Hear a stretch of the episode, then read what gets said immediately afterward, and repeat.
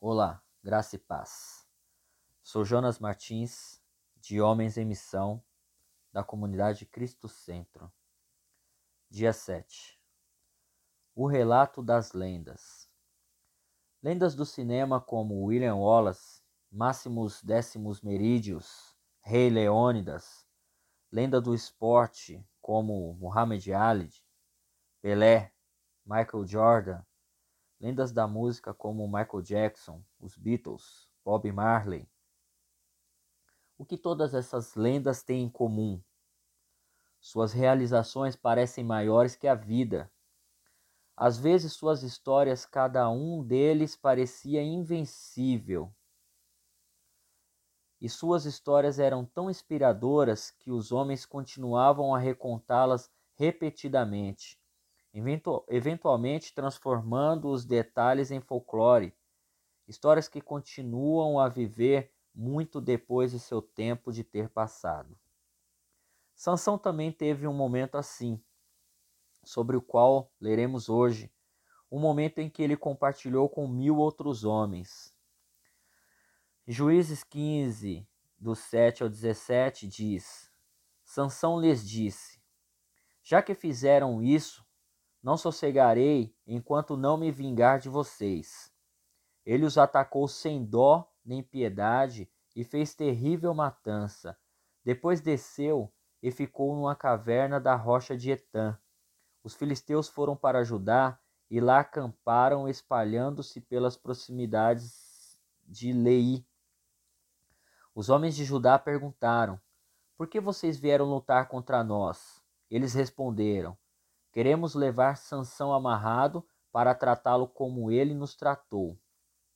Três mil homens de Judá desceram então à caverna da rocha de Etã e disseram a Sansão: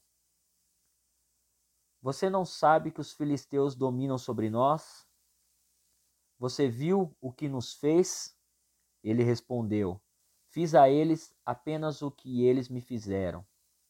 Disseram-lhe: Viemos amarrá-lo para entregá-lo aos filisteus. Sansão disse: Jurem-me que vocês mesmos não me matarão. Certamente que não, responderam. Somente vamos amarrá-lo e entregá-lo nas mãos deles. Não o mataremos. E o prenderam com duas cordas novas e o fizeram sair da rocha. Quando iam chegando a Leí, os filisteus foram ao encontro dele aos gritos, mas o Espírito do Senhor apossou-se dele, as cordas em seus braços se tornaram como fibra de linho queimada, e os laços caíram das suas mãos. Encontrando a carcaça de um jumento, pegou a queixada e com ela matou mil homens. Disse ele então: Com uma queixada de jumento fiz deles montões. Com uma queixada de jumento matei, matei mil homens. Quando acabou de falar, jogou fora a queixada e o local foi chamado Ramat-Lei. Como Sansão fez isso? Não há dúvida de que era a força de Deus. O Espírito do Senhor desceu poderosamente sobre ele. Todo crédito, toda glória pertence a Deus e somente a Deus. Jesus disse uma vez que para Deus nada é impossível. Deus faz as coisas que Ele quer que sejam feitas. Infelizmente, outra coisa que vivem pode perceber. Em Juízes 15 16, como lemos, é que Sansão leva o crédito pelo poder de Deus. Ele era arrogante. A arrogância sempre nasce de nossas inseguranças. Quando não sabemos quem somos em Cristo, a maioria de nós busca o orgulho para tentar preencher esse vazio, assim como Sansão fez. Muitos de nós tentamos nos definir por, no, por, por nossas realizações, é, para encontrar nosso valor no que fizemos, e em vez e em vez de naquele a quem pertencemos, queremos confiar em nossas conquistas, nossas vitórias, nossos troféus, nossas vitórias para nos, nos definir, em vez de reconhecer Deus como a fonte de todas as coisas boas em nossas vidas. E como Sansão, queremos receber o crédito. Queremos ser conhecidos como um vencedor, uma fera, um líder, um homem de bem, alguém.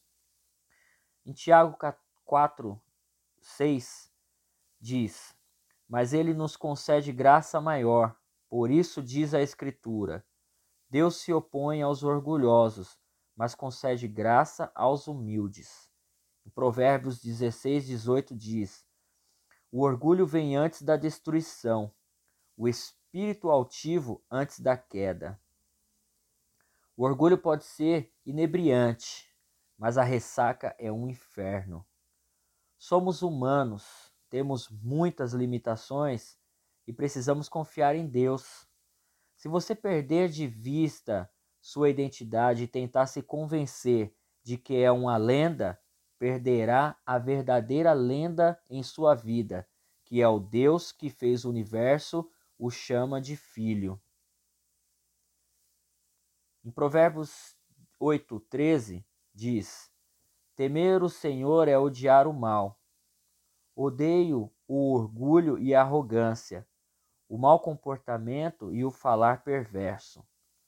Pois bem, o que está te definindo? Lembre-se, você só tem esta vida. Qual nome você está tentando fazer grande? Entende? Se você compreendeu, ore comigo assim e repita: Senhor Jesus, tua é a majestade e a plenitude. Eu me diminuo para que o Senhor cresça, pois em mim não há nada de bom. Mas ao te receber em minha vida, passei a ter algo de bom em mim. Toda a soberania do que acontece e do que não acontece é tua. Por isso confio e entrego minha vida em tuas mãos. Amém. Que Deus abençoe você.